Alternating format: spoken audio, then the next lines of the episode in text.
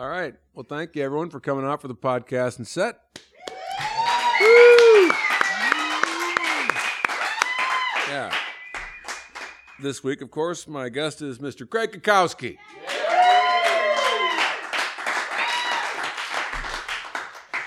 Thanks, Miles. Thanks for having me. You've got such a radio voice.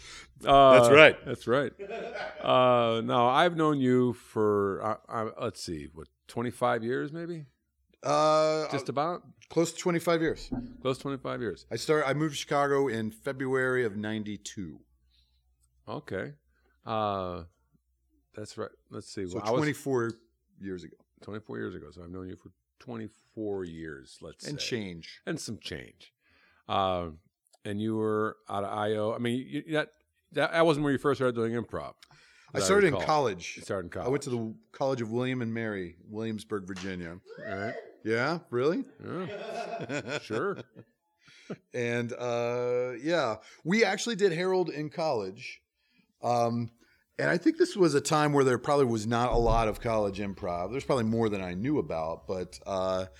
And now, like, middle schools have improv groups. You know? That's true. Every high school does, and every college has multiple, teams. But we were a group. We had been trained in one 3-hour workshop by a group from Yale, like 5 years before I even got to school. And that group had been trained in a 3-hour workshop by Sharna in, like, 1985. Right. So we were doing a version of Harold that dated to 1985 that had been handed down in two 3-hour workshops just... audibly, there was no truth in comedy. There was no internet at the time to learn about improv. So we did what we thought was Harold.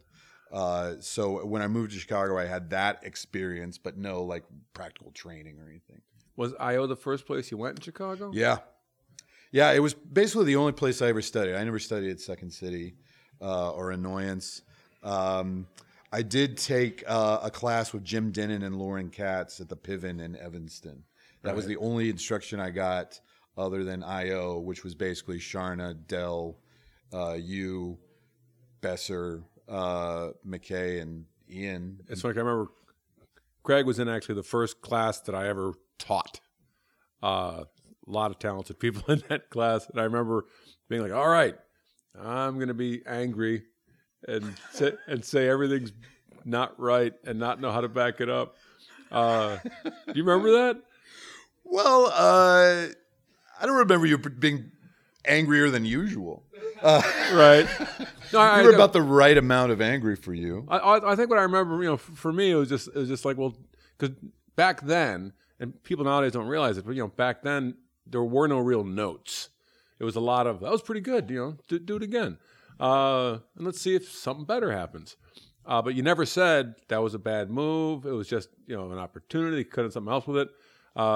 I remember Dell being so moved by Dell, like, wow, this guy he gets on your ass if you do something, he doesn't like. So I thought, well, I'm going to be like that. So I remember, like, the first time I said that was a bad move. Like, what? You can't say it. And I remember students coming up to me, you can't say it's a bad move. I'm like, but it was a bad move. Well, but the thing was, like, back then, I didn't know how to say why. Right. I just knew it was. I'm just like, I don't know how to explain yet why that is, but... That clearly was a bad move. But yeah. You had enough ammunition to at least call him out on it. I was like, I was a bad move. I always hated that. I've said this before on the podcast, that the whole, there are no bad moves. And I was like, really? What are bad shows made of? It's a series of great moves, a series of great opportunities that just didn't pan out. But you went, because you were like just behind me. I mean, you were like maybe, what, a year behind me at the I.O. or something? Yeah, but you don't know that at the time, because when you start, the guys that you see on stage are your heroes right away, and you don't know that they've been doing improv for 3 weeks longer than you were. Right. Because they look like geniuses already. Yeah. It was Victim's Family was the team when I first moved to Chicago that was the shit. There was two house teams, which was Victim's Family and Corky's Callback. Yeah, Favreau's team.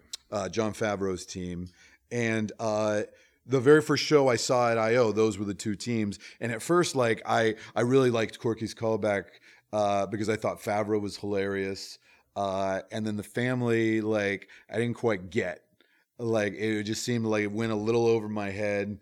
And I think in retrospect, it was kind of in comparison, it was kind of a dud show for you guys. Or at least it was something that was a little more artsy than you would typically do. I think we were also at that point probably still trying to figure it out. Yeah. Because I'm not even sure what version, because at that point, Rick Roman was still on it. Yeah. And some other people were probably on it. Well, it was definitely before Flynn was on the team. I think it was basically the classic lineup plus Rick minus Neil is what I saw. And then maybe Dratch still played with you guys. Yeah, she used to play sometimes. But I think after I saw a couple of shows, I'm like, oh, Corky's Callback is kind of doing the same thing every week. And then the family, it took me a while to actually appreciate what you guys were doing. And I think to this day, I think until I see somebody like three times, in performance, I really can't a good handle on what they can really do. Right. It's like I remember, because you went through pretty quickly, because back then things moved a little faster. I was on a team week 3 of level 1. There you go. Because she needed warm bodies on stage right away. Right. But I remember you also sat in with the family pretty fast. I think the first time I was ever reviewed in a newspaper was you. They mixed us up, right? I think it was a show where I actually wasn't even there, and they just attributed everything you did to me. It was a good review. Yeah. It just wasn't me at all. And I was like, this is great. Why show up anymore? As long as a Miles Strath type is doing the show. As long as someone who vaguely looks like me is up there. And then you got your first team. Your first team wasn't Mr. Blonde. I remember you were on Mr. Blonde. No, Mr. Blonde was like my 7th team. All right. Honestly, because... the teams got mixed up very quickly back then. And there was also it was kind of a revolving door of like there were people from your level 1 who'd get put on a team and then they just stopped showing up for shows and you never saw them again. Right. She had a real struggle of getting audiences, of course, Sharna I'm talking about, and a lot of just like putting new people on teams with the idea of like, maybe they'll bring people. Right. My first year, I moved through a lot of different teams that were all unmemorable with a lot of people who never did improv again. Right. And I got put on, there was a new schedule, I got put on what was clearly the worst team. And I was like, oh, well, I guess it's not working out for me here. I'll just do this one show, and then that'll be it. And Adam McKay was my coach again. He had coached me on previous teams. And I think because I was so, like, relaxed and just didn't give a shit in that show, I had, like, the best show I ever had. And Adam said to Sharna, like, this guy needs to be on a better team. So they put me on Mr. Blonde, which was an already existing team. But that team became, like, super solid. Yeah, I was on that team for a couple years then. Yeah, that was my first team that, like, stayed together for a while. Now, it's interesting to me because I remember you talk about I think that the family was, in the history of improv was a thing, right? We sort of broke the form and invented some new forms. It was sort of a thing. And I think, out of that kind of came, in a way, like what the UCB wound up doing, because that was, of course, members of the family moving in that direction. And everyone kind of left. And then in the generation that sort of followed us, and you were in that, then I think there was a lot of like really, it was funny. It moved in a different direction. There became a lot of more beautiful sort of slower work. If you want to talk about that a little bit, but moving in that direction, sort of away from what we had done to like the Blue Velvet Lounge, and eventually to Quartet and Trio and. Yeah, that's interesting. You remember the Blue Velvet Lounge. That was a really fun show. It was a show I directed with a group called Frank Booth, which was the Harold team that I coached for a couple of years, and you ended up coaching them or directed them in a show, right, at some point? I probably made up some show. I think that wasn't that therapy? Yes, therapy. Yes, therapy. Did they have giant gloves and hit each other? No. Or like, was there like a styrofoam bat? There was a styrofoam or like a Nerf bat that you could hit someone with. Because that's what therapy is. It's just... I mean, we had a coffee machine on stage. You could have coffee, and we'd talk about some audience member's problem, and then we'd act it out on stage. And we'd write down all the things we thought on like a chalkboard, and eventually, I think the audience member, someone could hit you with a bat or something. Yeah, it was a brilliant show. Blue Velvet Lounge was the first kind of non-Harold show at the I.O. Cabaret space when the I.O. space on Clark and Addison opened in 95. And there was the Del Close Theater upstairs where we did the Armando and other more theatrical shows. And the Harolds were downstairs in the cabaret. My girlfriend at the time was a fantastic like Broadway and lounge singer, and so her roommate was a great piano player, and so they kind of like were in cocktail dress and tuxedo, and they did just classic torch songs. And then Frank Booth were sitting in the audience as members of the audience, and then a light would go up on a table, and they'd have a little scene in reaction to the song that was just sung. And then Tara and John would then base their other song selections on stuff from the scene, so it was kind of like a back and forth conversation between improv scenes and songs. Right. It was a great show. And I hosted the show, or I sat people in my tux as Nick, who was ostensibly the owner of the theater, or the owner of the Blue Velvet Lounge. And it was fun. It was classy.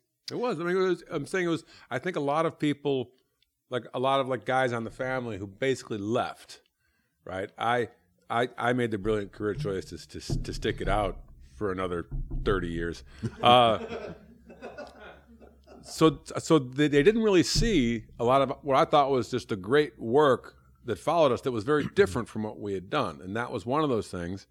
You talk about, I mean, were you involved in like the, Quartet, Trio, that chain of shows?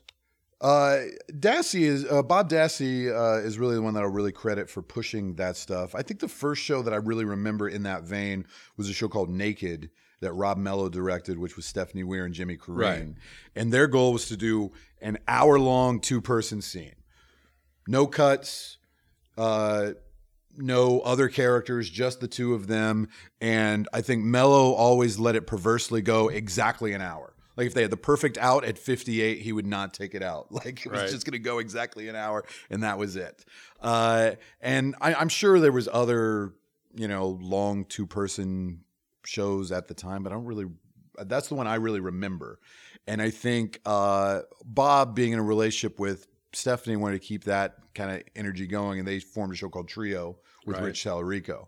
Then when Steph got Mad TV and moved out here, they had a space open in Trio, and then they asked me to join that group, and that's what became Dasariski, which has been my main troupe for the last 15 years or so.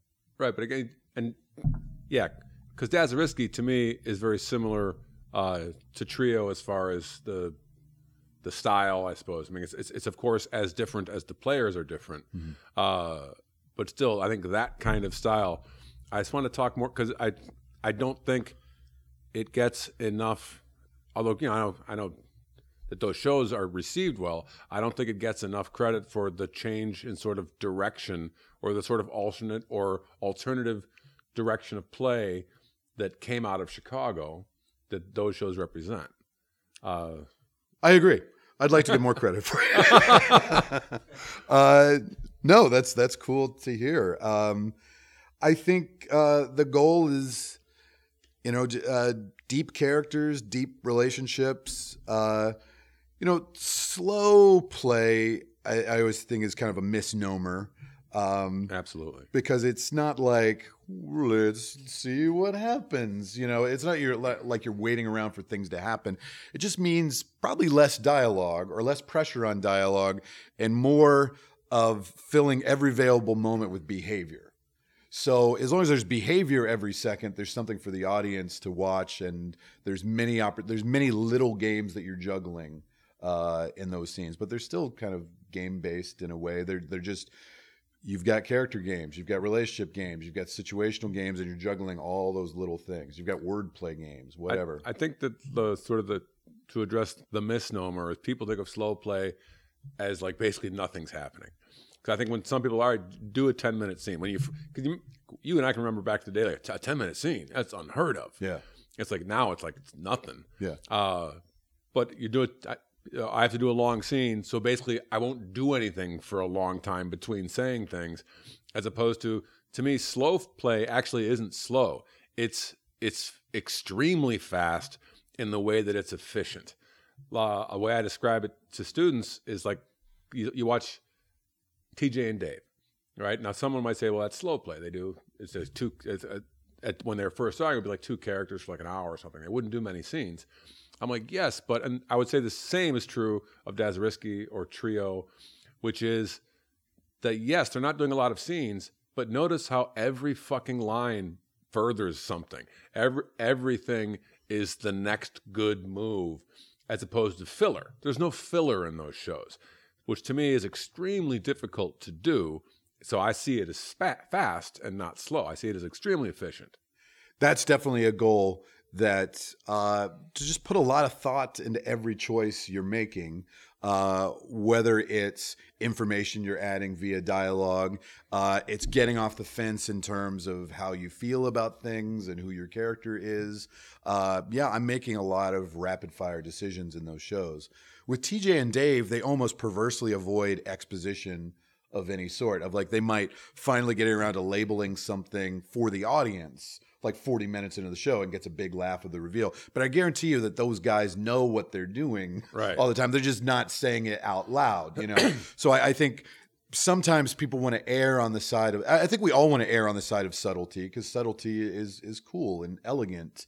But I think for students trying to learn from that, in my class, I tell them to just get in the habit of labeling things as soon as possible, and just making sure that you and your partner are on the same page, and that you're seeing the same things at the same time and agreeing that they mean the same thing. Because then otherwise you and your partner or partners are getting divergent scenes going on in your head that you're kind of playing simultaneously in front of an audience, and nobody wants to see that. You want to see people who are on the same page.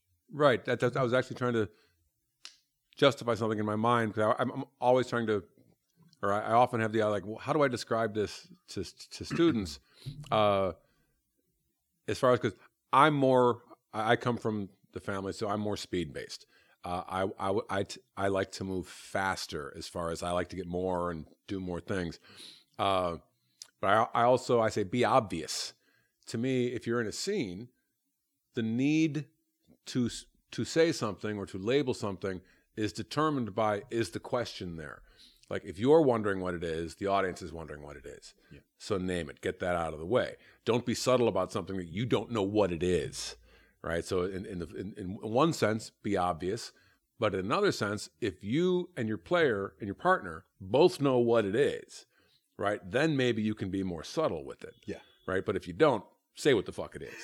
Particularly when you're working with people you haven't worked with a lot. You know, there's nothing Rich or Bob can do on stage that would surprise me at this point. You know, I pretty much know what they're going for at all times, which is handy to know. But I tell students, like, and this is exactly the thing that you just said, just like, don't allow yourself to be confused in your own scene. Of like, think of how absurd that is. You're one of two people who has any knowledge of what's happening in this, and you're confused, you know? So I'm constantly confused when I improvise in like 5-second bursts. I'm like, oh, I'm not sure what that means. And then I label the thing that's confusing me, because then otherwise I'm going to pretend that I know what's happening in my own scene when I don't, you know? And if you do that, I bet money, sure as shit, is like, I'm not going to label that. Your brain's going to keep thinking about that damn thing you didn't label, and your scene's going to suffer because of it. All those deferred decisions pile up in your head, and then you just feel overwhelmed by all the things you haven't done yet or made a choice about yet. And there's just so many points, particularly early in a scene, where it's like, well, it's this or this. I'm going to say it's this. You know, you've got to pick that path right away. And I it's think either one. Either one will work. Yeah, either one will work. Absolutely. I think students are so worried about the quality of choices rather than just deciding on a choice. And so that's why they like to keep their options open. It's like, well, let's see how this plays out, and let's see which one of these choices will end up being better. And you just got to go down that path. I'm going to throw out something I say to students just to see what you think of it. As far as like, because the notion of game and gameplay, I think it can be very many different things. One of the things I say is, if you have figured out the person you're supposed to play in the scene, you've figured out the scene.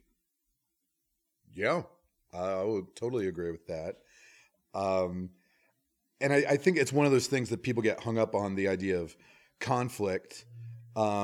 Usually when I talk about conflict, I'm just talking about improvisers not able to agree on what roles they're trying to play in the scene. Right. The least successful type of scene is a scene of two characters of equal status who both want to be right.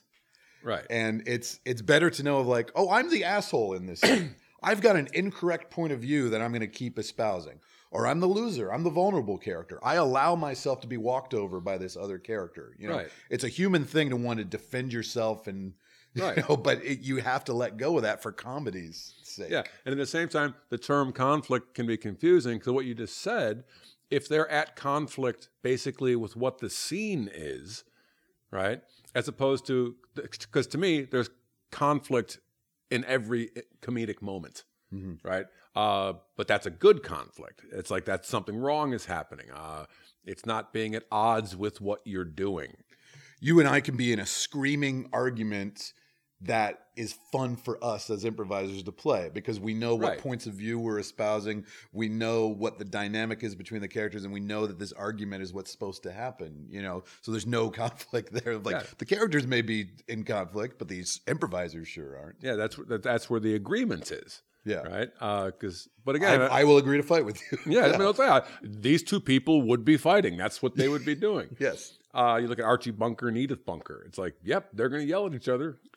And I think that's another thing, which is like they're an old married couple of like nothing's going to change between them. This is how it always is. And I think that's something that we've just tried to do with Dasariski and Quartet and other shows of that vein is just deep relationships. Nobody's trying to fix or change anything. And I think that's where people get in trouble is they're trying to negotiate to a better relationship rather than just play the relationship that you're in. Don't try to change the other person's behavior.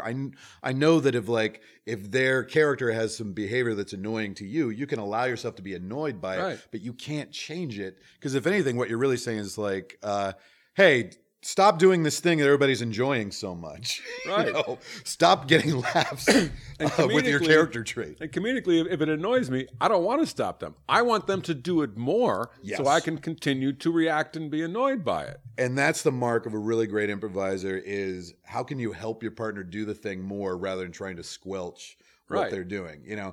Or how can you poke them, push their buttons, exploit things about their character, or how can you create actions that are going to provoke their character in some way? Right. It's a pet peeve when I see students sometimes like someone like say you're holding a pair of scissors and it's bothering me, right? And I take them away from you. Okay, it's like great. The thing you were doing that annoyed me, I just took away from you, and now you have to invent a new way to annoy me. I should just let you have the scissors and just continually gotten more and more annoyed by the fact that you still had those scissors. Yeah. At the same time, I also tell students like if someone takes your scissors, you have a million pair of scissors off to your absolutely just off to your right. Yeah. All right, but I really have so much respect for the work that you've been a part of in that generation that I would say followed the family. And I really don't think it gets enough. I mean, I know it does well, but I don't think it gets enough attention or credit for its accomplishment and beauty. Thank you. You're welcome. So now you're doing TV. I'm just going to skip right to. I'm just going to skip to right, and now you're on TV. Well, let's see you. So you come out of Chicago. When did you get out to LA? 2002. 2002. That's like a year after me, about right. Did we have the space by then? Well, I just had this conversation with Thomas about this space. He's like, you know, this is the old I.O. I was like, yeah. I think I saw one show here when I was visiting, but the space on Ivar in Hollywood where I.O. is now was already there when I moved out here. So. Probably for about 6 or 9 months, I would guess. So that became my home theater right away when I moved out here. And you're teaching there now, right? I still teach there. I'm just saying what's going on with your improv career. You're doing shows with Dasariski. Yeah, we have Dasariski once a week or once a month at I.O. And the other Thursdays, I do Quartet, which is me and Dassey and Gene Villapique and Jack McBrayer. So I always have a Thursday 9 o'clock show at I.O. I do not do Armando very often anymore, maybe once or twice a year. I have a duo with my wife, Carla, called Orange Tuxedo. We're starting to do more festivals just because it's easier for me to travel with my wife than try to get two other dudes in their mid-40s with careers and families motivated to all do a festival together. So I can't – I just don't – I mean I almost never because I'm 50. I got two kids. Just like I'm not going to fucking somewhere. As it's not the wife ain't having that. Yeah.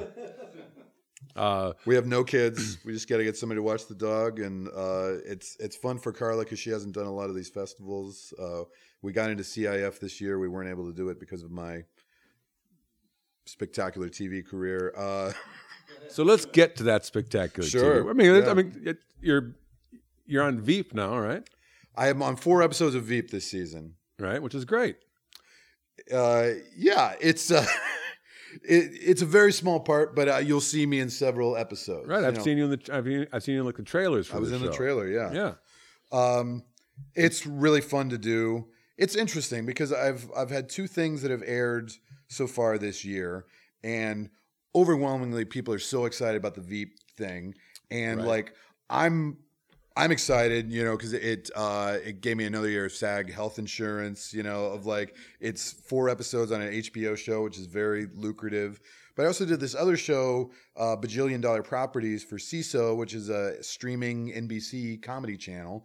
Did not pay very much, but I improvised for about 6 hours with the cast, and then they're chopping it up and putting it in about 7 episodes. So of like, here's one thing that's like a really cool thing to be in, a critically acclaimed show that I love, that everybody watches and, recognizes me. And it's like, hey, you're in Veep. It's like, yeah, that's cool. I'm like, I don't know if it really shows what I do.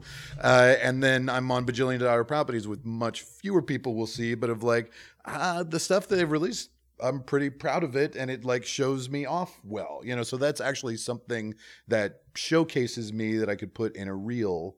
Right. So it's weird business. But yeah, sometimes. And you're also doing the Drunk History show, right? I'm doing the Drunk History show. We're shooting that right now, which is why I'm wearing a baseball cap, by the way. I would not normally disrespect a theater that much. But my hair just looks ridiculous. Yes, your hair looks ridiculous. You can't see me right now. My hair looks ridiculous. Yeah. For the podcast listener, yes. Yeah, for a podcast. Miles looks like a deranged Austrian composer. Yes, I do.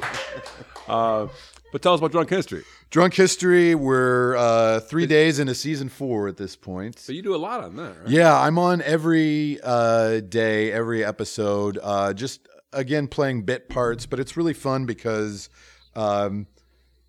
First of all, I'm every racist, misogynist, or homophobe in history. Just like I'm just a horrible middle-aged white guy. The good thing is there's so many of those people in history that they'll never run out of roles to have for me. I get to show some range in that, and they put different wigs and mustaches and beards on me every day, different wardrobes. So it's fun. It's like kind of playing dress up every day. And a lot of times I don't know the role that I'm going to play till the night before. I'm leaving. They'll give me the call sheet for tomorrow. They'll be like, you're Abe Lincoln. Great. Then I'll go home, look at the script, memorize the line, and come in and shoot that. And then there's new guest stars, tomorrow we're going to have Taryn Killam, who's done the show multiple times, and Josh Charles, who most people know from The Good Wife, but I remember as Knox Overstreet from Dead Poets Society. Yeah. So I'm excited to meet him. That sounds great. Actually, I want to open up for questions before we end, because if you don't have a question for Craig, you shouldn't be studying this shit. Yes, right there. Oh, I'm sorry. Yeah, go ahead. Oh, wow. Classic question pimp, Miles. What do you feel your favorite thing about teaching is? And do you think you'll ever stop, even though you continue working at it? I do love teaching. I love teaching once a week. Like, that's perfect for my schedule right now. Luckily, I don't need to teach any more than that. I've had times where I've taught 5 or 6 times a week, and you start to get deja vu where like I've told you guys this exercise before, right? Or you feel like you've given that note already, and you just start to go a little delirious.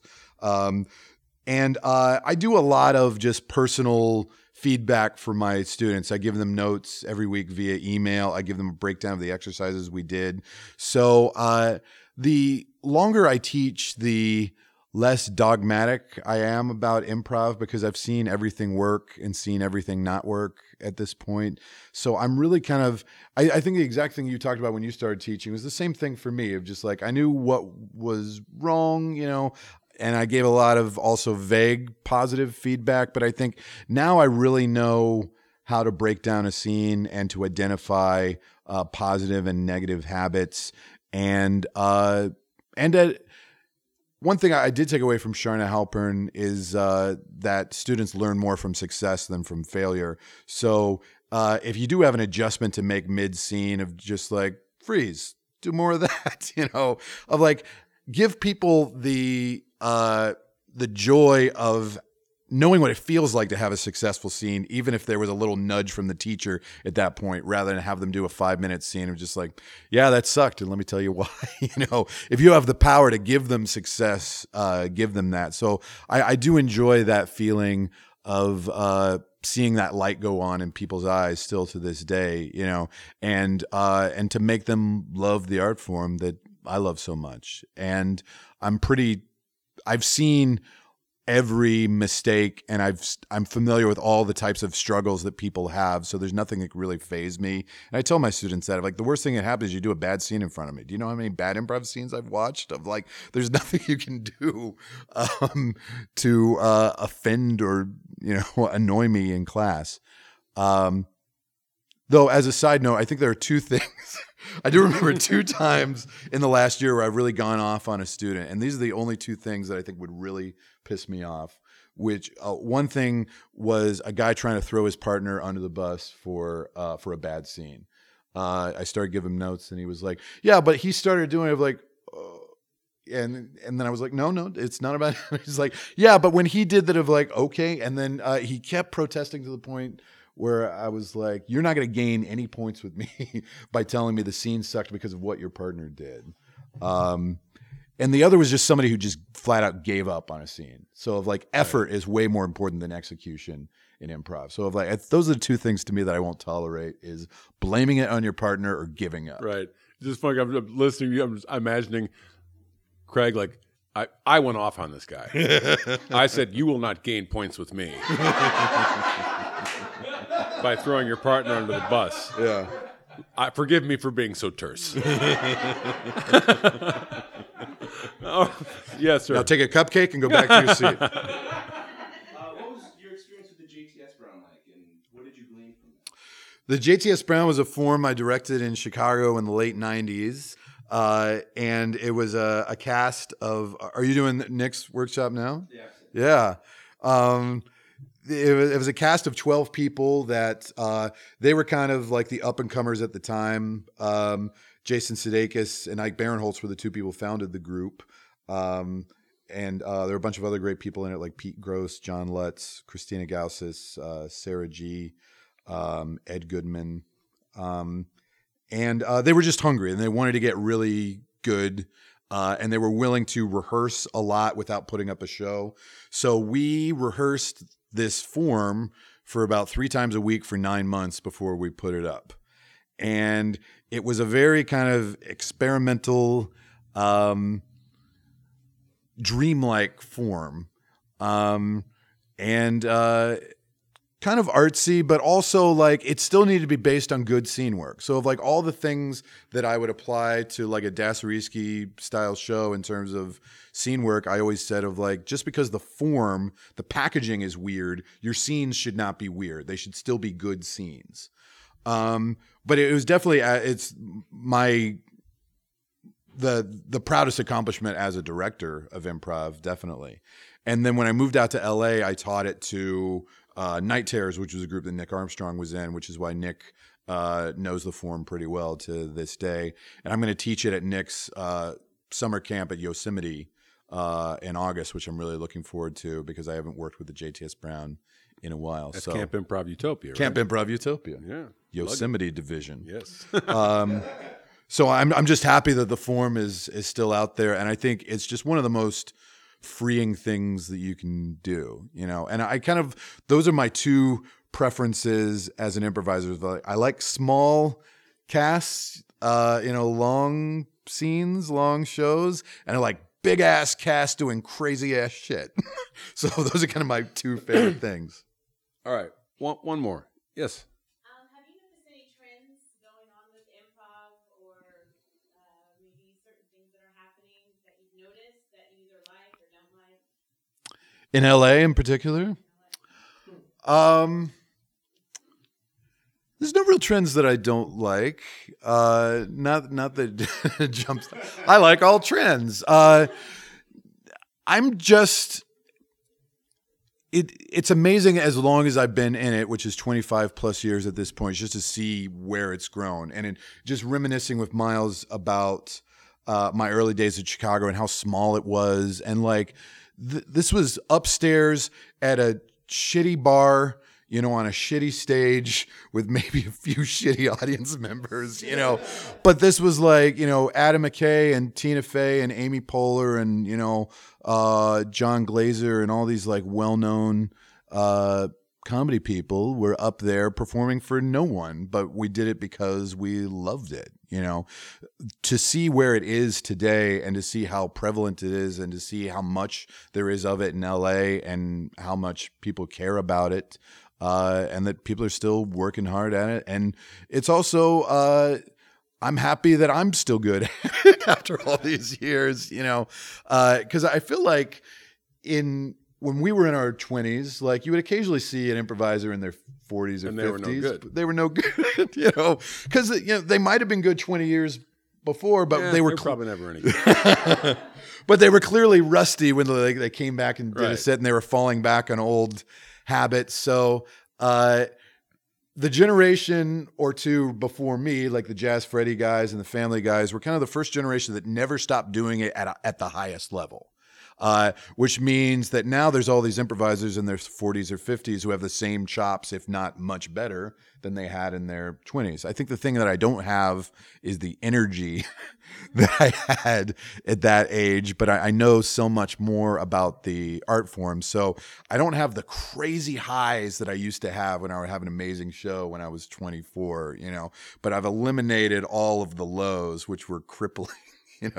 So like even a just show is still at a pretty acceptable level, but probably I've cut out like the highest highs. But I took your question, just made it about me. But I think I'm really happy with the state of improv in LA and the work I'm seeing too. And I think there's just a lot of good variety of it. And I like that there's a lot of indie improv and a lot of like self-starters of just like people who care enough about it to want to do it their way and not worry about having to adhere to a particular theater's way of doing it. Yeah, to sort of address your question, which Craig only kind of did. There's only actually, I would agree though. I think to pick at like, well, I can see different trends going on, different things that seem to be happening more consistently, I suppose. But I wouldn't pick at that because that's just different people approaching something differently. One, I would say overall trend that is that people don't stay together. It's like teams, there's so much opportunity that people don't commit to something long enough to actually improve as a group. Because there's nothing like getting better. Because to me, I learned most of what I know, at least the base of it, from the team I played with. I didn't learn it from teachers. Right, I learned it from that team that I stuck with, and I think people need to do that more. I'll agree with that. I think there's a point where people get to that level of competence where like people start to recognize your talent. It's like, hey, I got asked to be in this group, and this group, and this group, and I think it's okay for people to go through that phase of like, I'm in 6 groups and I'm getting so much stage time, But I think there's diminishing returns on that after a while, and I think. It's really because of Bob and Rich that I'm at the level that I'm at now because of the amount of time that I've spent playing with those guys and just helping each other elevate our games and meaning that we can go to just untold depths in a show because of our familiarity with each other. And I think the audience responds to that level of familiarity and trust. And I think a lot of entertaining an audience, or at least making them feel comfortable during an improv show, is just feeling like that the players up there have everything taken care of. They're comfortable, they're confident, and they're going to take care of everything for you. And all you got to do is sit there and watch it. All right, great. Let's move Craig to a set.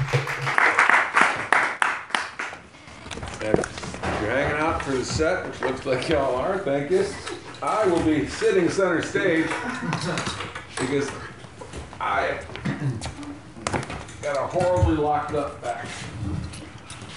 So I challenge Craig to surround me. I'll be moving around all over the place, of course. Put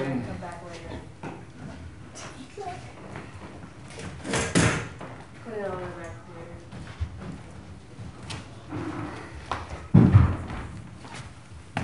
Thanks for coming out for this, guys.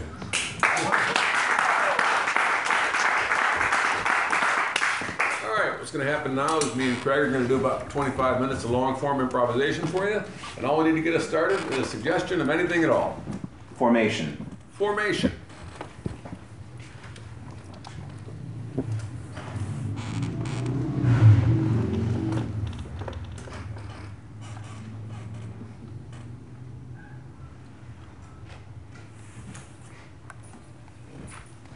You dropped your tuba. It's probably not going to play the same, huh? You'll probably play the same. It's a large, sturdy instrument. But you dropped your tuba, and then the horn players tripped on it. The whole YMCA fell apart. They don't want to be a marching band anymore.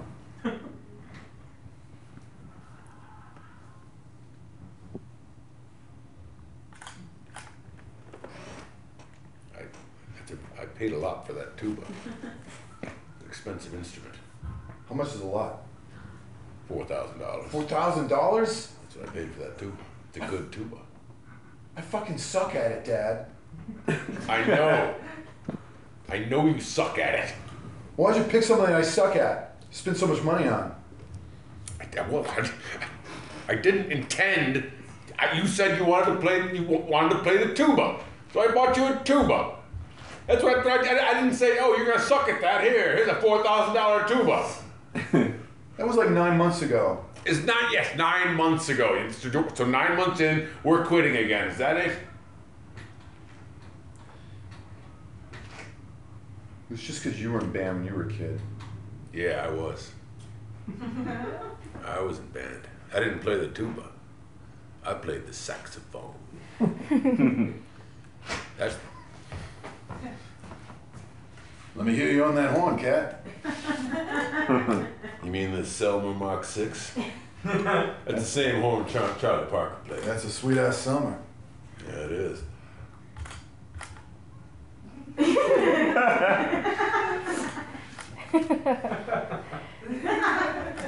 Are you sure you're not bird reincarnated? I'm pretty sure I'm not. First chair. Yeah. You gonna let me play first chair? Ain't a French horn supposed to be the first chair? Ain't that the way it works? I don't give a shit how it works. In my band, you're first chair. That's right. I was first chair in the orchestra. I played French horn sections on a saxophone. What? That doesn't even make sense, Dad. There's usually a first chair in every section. but there's a first chair. No. And that's the French horn. Well, your band director probably meant is your first chair saxophone. That's probably what he meant. Well, I sat in the French horn section, and I had my fucking tenor out, and I fucking blew, and I was first chair. Well, I couldn't get away with that, okay? The tubas are all put in the back. Because they're all fat kids. Why'd you pick the tuba? Why'd you want to be a tuba player? Just because it goes real low. It does go low. It makes a good bouncy low sound. Yeah. I want to create vibrations for my play. For your play? With my play. Oh. But I am in a play. You what? I auditioned for a play, all right? I'm gonna be in our town. All right, are you gonna stick that out? Yes. All right, everybody. Well, thanks for coming. Thanks for coming to the read. Yes, all right, yes. All right. So today is our first day of rehearsal, and I want everyone to just relax. No pressure here. We're just getting familiar with the script. All right. All right. So why don't you start us off there, Stanley? I'm Howie Newsom, here to deliver the morning paper. Right? Did I do it wrong? It felt stiff. You said there's no wrong way to do it. No, I didn't say that. I didn't say that. It was just my first time reading it. All right. Well, now that you've read it, let's have some acting. Let's do a little thing I like to call acting. Okay, same line? Yes, same line. I'm Howie Newsom, here to deliver the morning paper. You said this, you did it the same way, you're standing. You're just standing, and now you're saying it like you're afraid. Well, I'm afraid of you. Can I use that? I'm not there. I'm not in that reality. I'm Howie Newsom, here to deliver the morning paper. No, you're not. I'm Howie Newsom. I'm here to deliver the morning paper. Why are you so angry right now? I'm Howie Newsom, here to deliver the morning paper. Don't throw your script at me. That's not the morning paper. Well, where do I get a paper? The props aren't ready yet. This is going to be a long 3 weeks.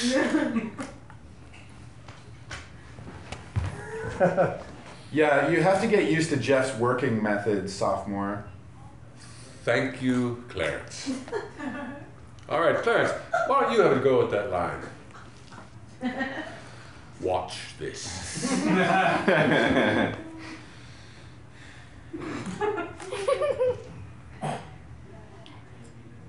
I'm Howie Newsom. Of course you are.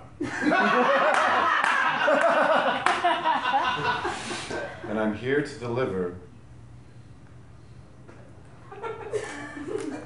the morning paper. Did you see that? He pulled the morning paper out of the delivery bag. It just went like this. You didn't see it? You didn't see it in your mind's eye? When he did it became real. You did not do the same thing. I rolled up my script and handed it to you. That was a prop. He just made it real by imagining it in his mind. You are something special. You are. You're saying that because he sucks up to you. I'm not saying it just because he sucks up to me.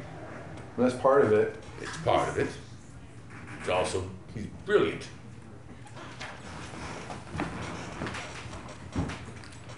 Jeff's writing my college recommendation. Yes, I am. Yes. All right. I'm afraid we have no room for you in the play. But you cast me. You cast me as Howie Newsom. Yes, I did, and now I'm cutting you. Cutting you from the play. I don't believe you're Howie Newsom. Oh, God. I can't find anything I belong to. I can't find anything I belong to. I want to be a part of something in this school so bad. Awkward.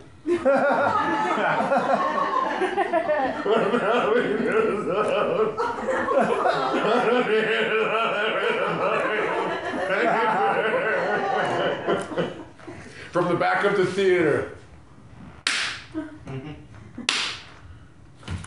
Who's back there?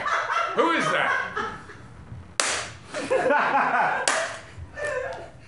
Dad, what are you doing here? That was beautiful, son. That was the most beautiful thing I've ever seen. Why aren't you at work? I wanted to come see what my boy was doing. He's not going to play the tube anymore. I wanted to see what he was doing. This is a closed rehearsal, pal. Yes, it's a closed rehearsal. You're not supposed to be sitting back there. And I'm afraid you're... Well, I'm sure you saw. I just cut your son from the play. I'm sorry. We're going to put up our own version of this play. What do you think about that, pencil neck? I don't have a pencil.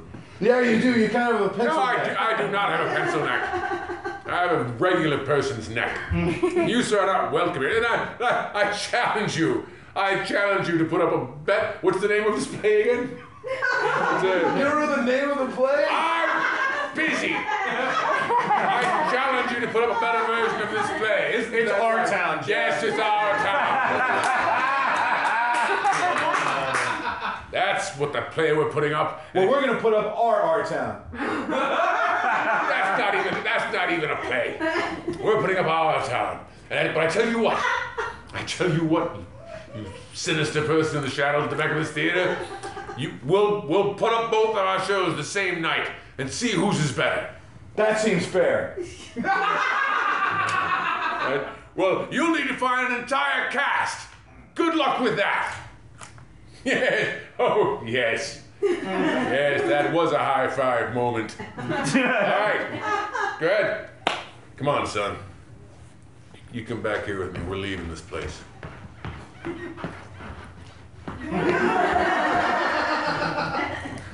right, son. All right.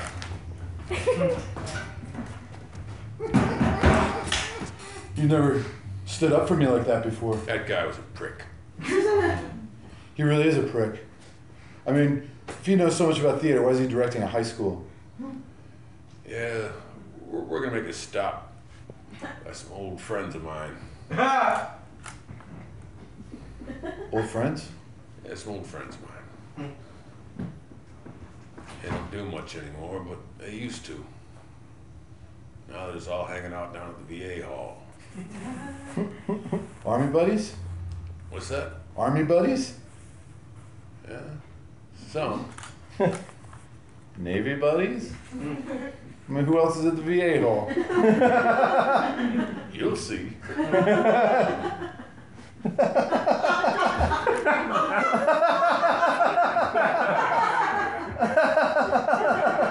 I didn't even know you were a veteran. You never talk about it. I'm not a veteran. Why is it the VA hall? The VA hall isn't just for veterans. Other people make use of the VA hall. They really shouldn't. It's the Veterans Administration Hall. Do you want to put up a better version of our Yes, town? I do. All right, shut the hell up and let's go to the VA hall. Well, look who's here. Yeah, that's my boy. Come on over here. I want you to meet someone. Yeah, Stanley.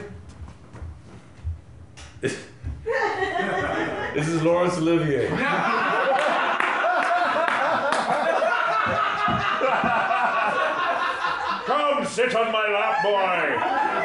Go ahead. It's okay. This can't be Laurence. That's okay.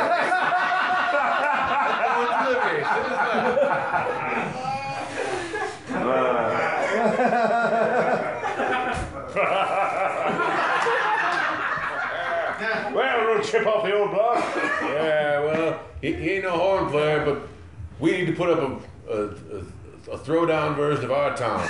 Oh, a throwdown version. Yeah. Yes. We're going up against the local high school. We challenge them. Yes. I once took on a bunch of nurses to see who could put on a better production of Henry V. I remember that. I showed up. That's right. You took them nurses down hard. Who won? Olivier! He won. Tell me, child, what role are you essaying in this production? I'm playing Howie Newsom. I deliver the morning paper. There are no small parts, only small, tiny actors. And that's life advice from Laurence Olivier right there. Yes. You know when I did Marathon Man with Dustin Hoffman? Stop me if you've heard this story anywhere before. He had to do a scene where he had to stay up all night. And he stayed up all night. All right, we know this story, though. You've never heard it told from the horse's mouth. All right. You've never heard the real story from the man who was actually there. Okay. So he stayed up all night to play this character who had stayed up all night. And when he showed up that morning on the set, eyes red, hair tousled. I'm going to play my horn while you tell this story. All right. I said, why don't you try acting, my boy? Yeah, I think everyone knows that story. And it's always told exactly the way you just told it. Speaking of the devil, here comes Dustin Hoffman right now.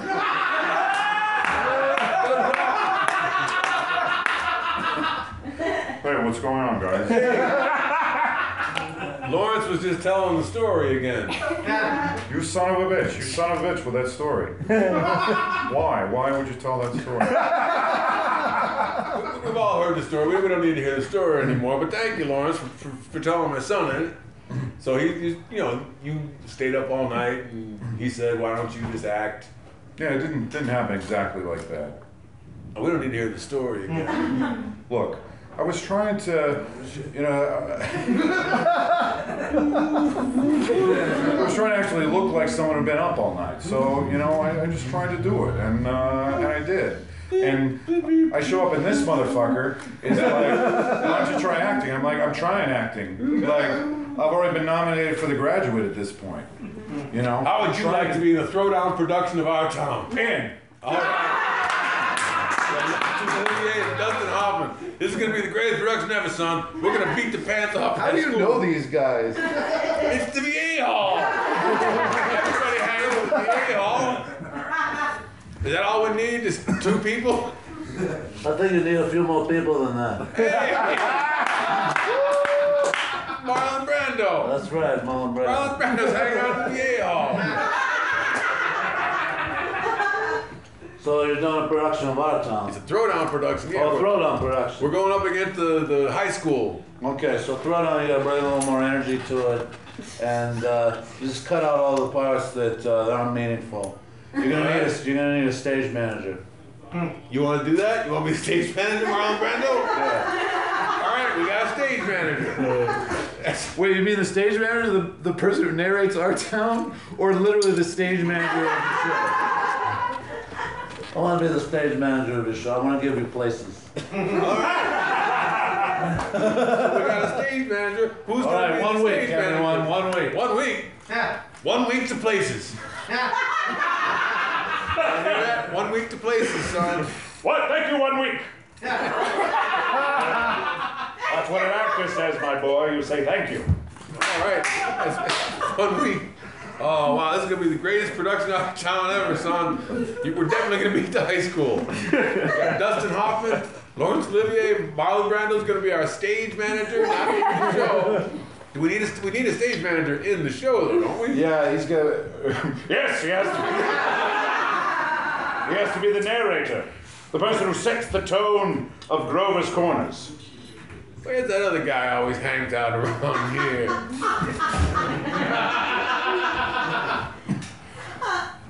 Well, you're not looking for Sam Elliott, are you? Well, look, yeah, it's all right. Sam Elliott can be the stage manager in the show then. You mean you want me to get places goals? No. Yes. All that kind of... Brando's got that covered. We need someone to play this narrator in the show. Well, or the stage manager in the show. I've never seen this show. I gotta tell you the truth, son. I've never seen this play. I don't know this play at all. You've never seen Thornton Wilder's Our Town? No, I haven't. I've never seen it. Of the American theater? I'm embarrassed, son, to tell you this. I've never seen Our Town. That's all the more impressive that you stood up for me then, Dad. Thanks, boy. But nonetheless, if Our Town has a saxophone player in it, I'm in. Huh? What would say, is there a saxophone player in our town?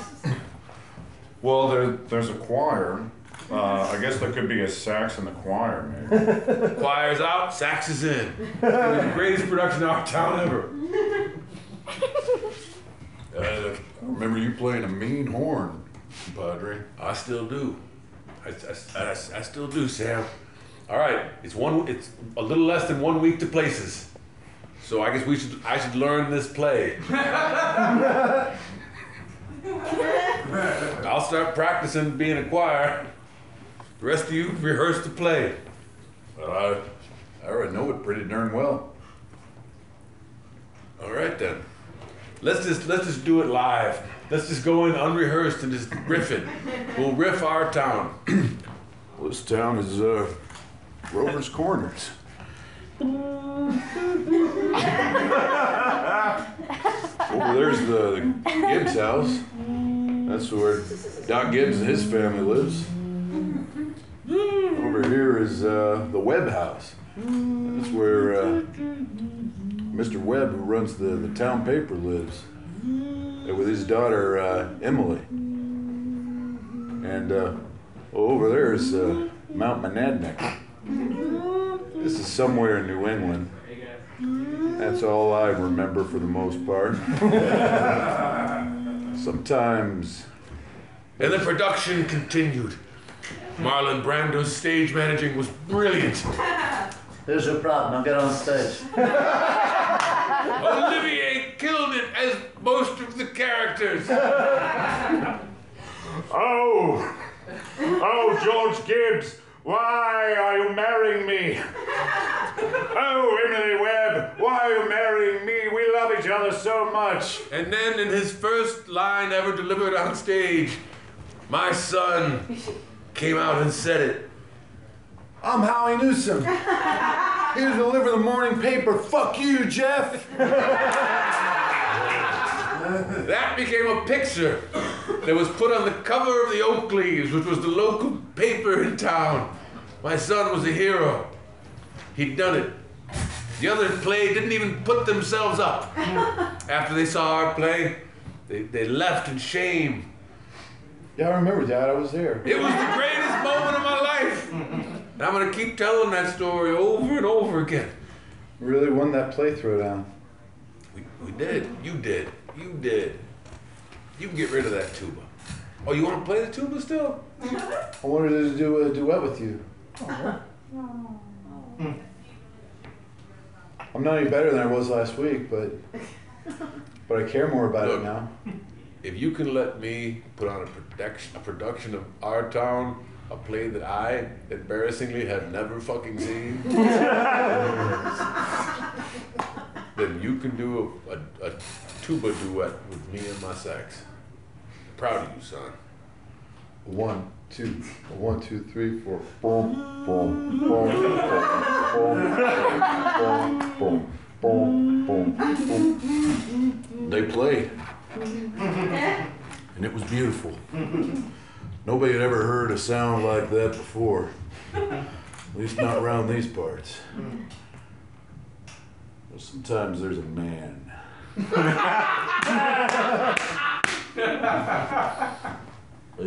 What are you doing? You're just doing lines from movies you were in? Even I wouldn't stoop to that level. Marlon, everyone thinks you're dead. I fooled the world. That's what happened. None of this warms my heart. You spent a lot of money on that tuba. It sure did. It was a pricey piece of metal. Think we can leave these guys alone? Give them their peace? Why? Why would we leave? Well, I mean, we're here. Wow, that was the best duet I've ever heard in my life.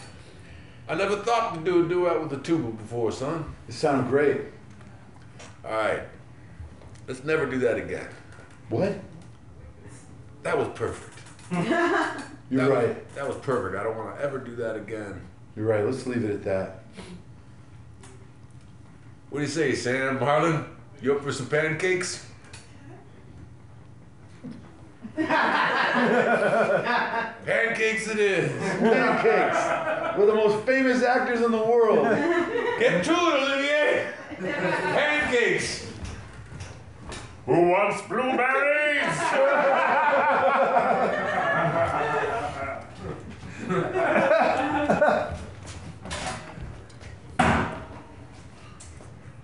I'm not playing the stupid two, okay, Dad?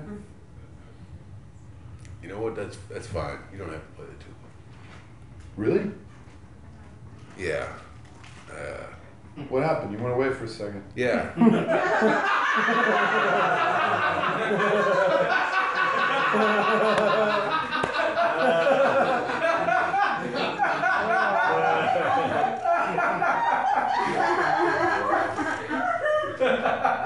Yeah, you don't have to play the tuba. I kind of saw what was. I kind of thought about what might happen if you didn't play the tuba. I'm gonna make some pancakes if you want some. Yeah, everybody likes pancakes.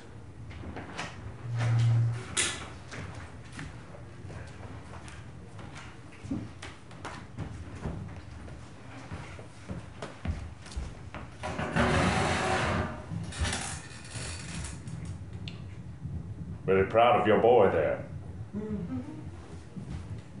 Yeah, I am. Did a good job raising me. I tried. Tried my best. You know, I died about 25 years ago. Yeah, I